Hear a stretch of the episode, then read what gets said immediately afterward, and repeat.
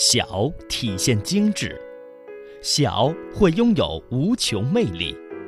中国的许多小城里蕴藏丰富的故事，魅力小城。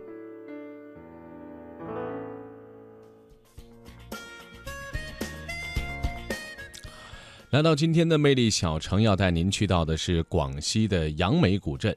杨梅古镇呢，位于广西壮族自治区首府南宁市的西南部，距离南宁市区呢仅有三十六公里，公路、水路、铁路呢都能通到这里。杨梅古镇始建于宋代，到今天呢已经有上千年的历史了。自建镇开始到民国年间呢，一直是近百公里范围之内的商品集散地，可以说是繁荣一时，也有着小南宁的称号。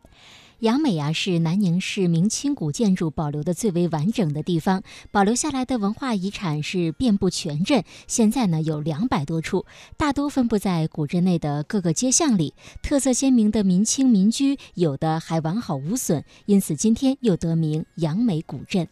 接下来的魅力小城，我们就带您游走古镇杨梅，感受这里独有的人文风情和历史文化。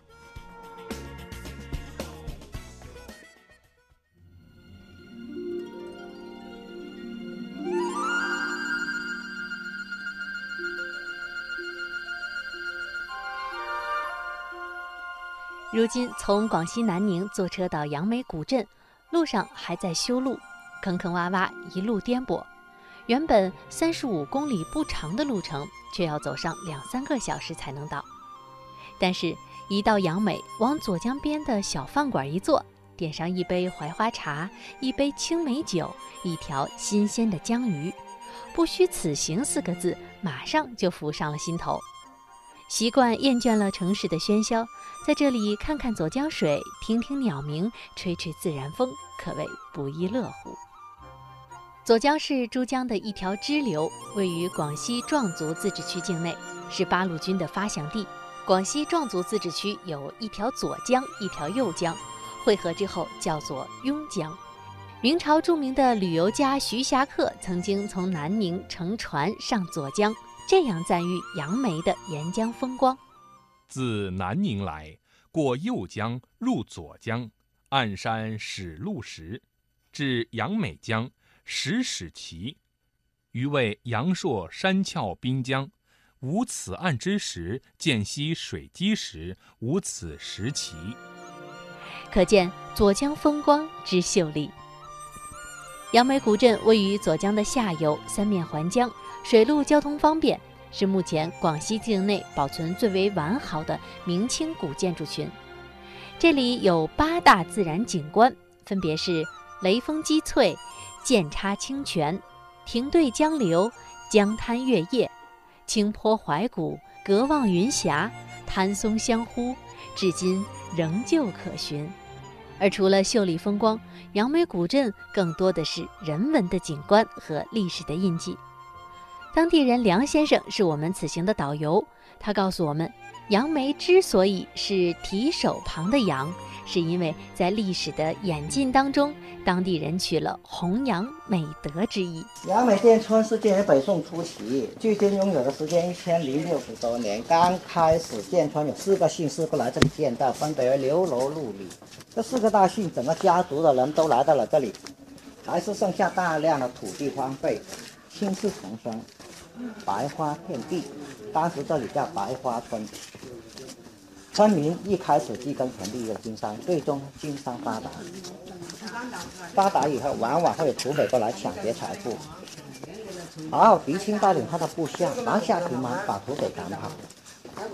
赶跑了土匪以后，外面各地人是不断的加入这个地方经商，一直经商到明朝很兴旺。村民在那个时候就定下了很多条约，那就是村规民约。同时，人心向美，弘扬美德才改为的杨梅。所以是提手旁那个杨的缘故。嗯，也是由于经商太发达，在一九二二年老历的四月初九这一天，杨梅这个地方遭到七十二条村庄的土匪拦在这里洗劫村庄。嗯，不单是抢了所有的财富，而且呢还杀了三百八十二人，烧毁不少的民宅。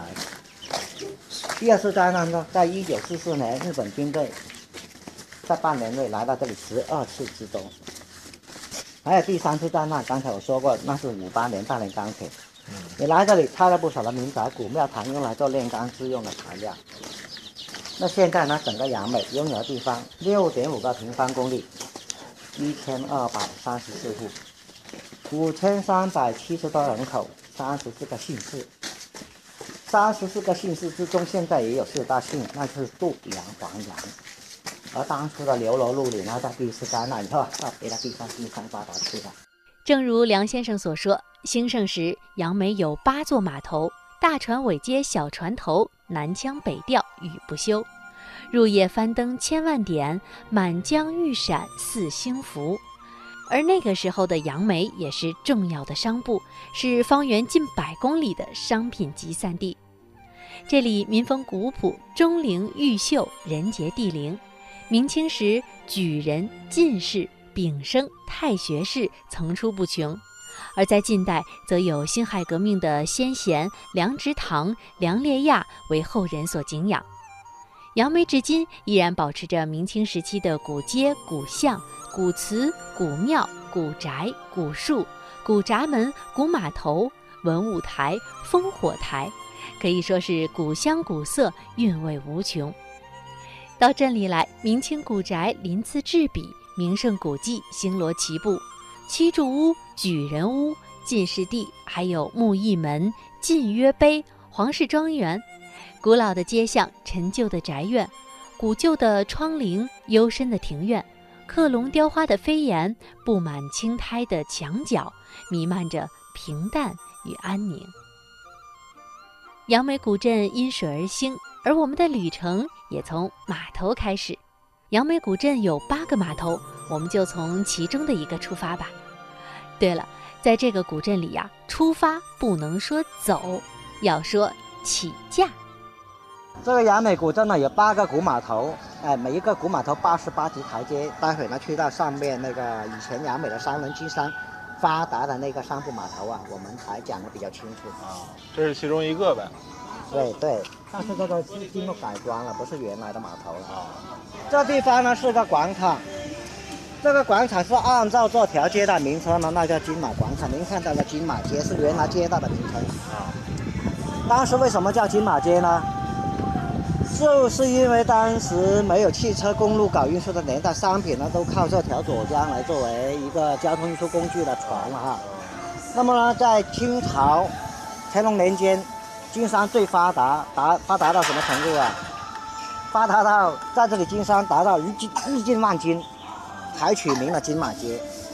解放之后呢，就改为解放街。啊，上面高一点的地方，左边哈那个地方是一个古戏台，以前杨梅的戏迷啊就在上面看的粤剧，因为两广人都是讲粤语，广东那个粤。走，起驾。又忘了起驾。起驾。那我们在上去的时候呢？看到一个古闸门，这个古闸门上书写了临江街的三个字，那是解放之后改的街道名称，原名呢叫清代一条街。这个古闸门始建于明朝，由于在一九四四年被日本兵毁掉，八七年重建的。凡是洪水淹到古闸门以上，全部的记载在墙壁上面。哦，那个水位非常惊人了哈。那现在我们脚下所踩的石板，它是真正原装的石板，在清朝。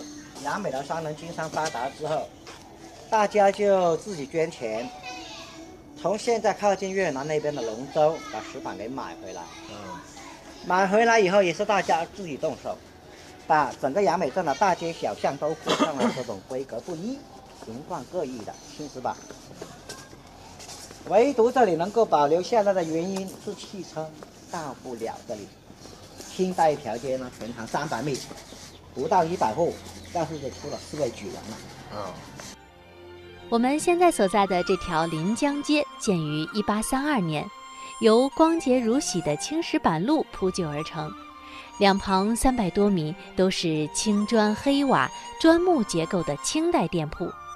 这里啊，曾经是一条繁华的街道，承载着厚重历史的飞檐屋脊以及陈砖旧瓦、铸杵石雕，早已归于宁静。行走在这条清明古街上，融进这韵味悠远的环境里，绵长的思绪就会追寻着逝去的年代。夜幕低垂，丝竹之声从古镇深处悠悠地传出，经柔柔的晚风吹送到江上，也拂去了人们心头的浮尘。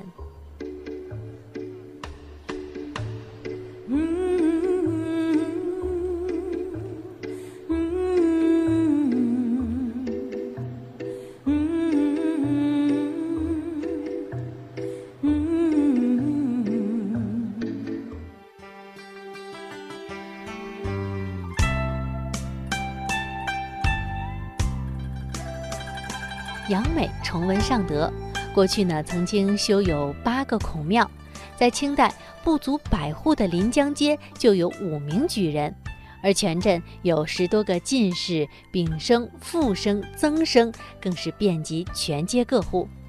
那接下来我们就走街串户，感受一下这一个个古宅的不同魅力。从房子留下的印记，我们就能判断出这户旧人家的身份、地位等等。寻金思古，乐在其中。我们将从这里上去参观这间主人屋啊，是杜家第九代的传人杜少林所建的。占地面值呢就有三百五十六个平方米，分为三郡，因为杜姓是杨美三十四个姓氏最大的一个姓氏。后来呢，杜家到了第十五代传人，又出了一位举人叫杜元春，他也是杜家第十五代唯一的男丁。当时呢，他考上了举人，可以做官，但是呢，杨美这里的人呐、啊，当时是从商不从政，啊，主要是做生意为主。这个可是原来大门的位置，因为在一九五八年大炼钢铁的时候呢，被拆来做炼钢之用的材料。但是我们从这个门墩雕刻图案了解不少的东西，看到这是古代的铜钱，嗯，雕刻在这个门墩上面，这个叫门墩，那就叫钱墩，墩在古代它叫屯。把钱财囤积起来的地方，以前呢叫钱庄了，现在就是说是银行。嗯，还有这个长方形，那是金砖，四个角有凹进来的角度，说明当时他们经商的时候拥有自己的码头，也拥有自己的船队，做的是国贸生意。到底做到哪个国家，我们到里面去找证据。嗯、这个字，让我们呢。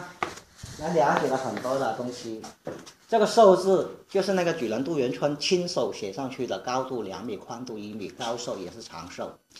整个字呢，您看像不像个典呀？嗯，也像个官员坐在古代的太师椅里面啊。当官人不会缺乏钱财。里面几个圆圈是古代的铜钱，而下面这个圆圈呀、啊，旁边配套一条蛇，画圆弯弯曲曲，这个部分叫如意结。也说明这个举人来之不易，要经过很多曲折，也别难怪范进考到五十四岁才考上了举人。上面跳起来好像海浪图案那个大型的灰雕，这个呢就是古希腊的国花叫富贵花，就说明当时经商做生意就是做古希腊，不简单哦。这个杜爸爸是做什么生意？当时呢，他什么生意都做。做丝绸就做到古希腊，做一般的日常生活的用品呢，做到香港、澳门。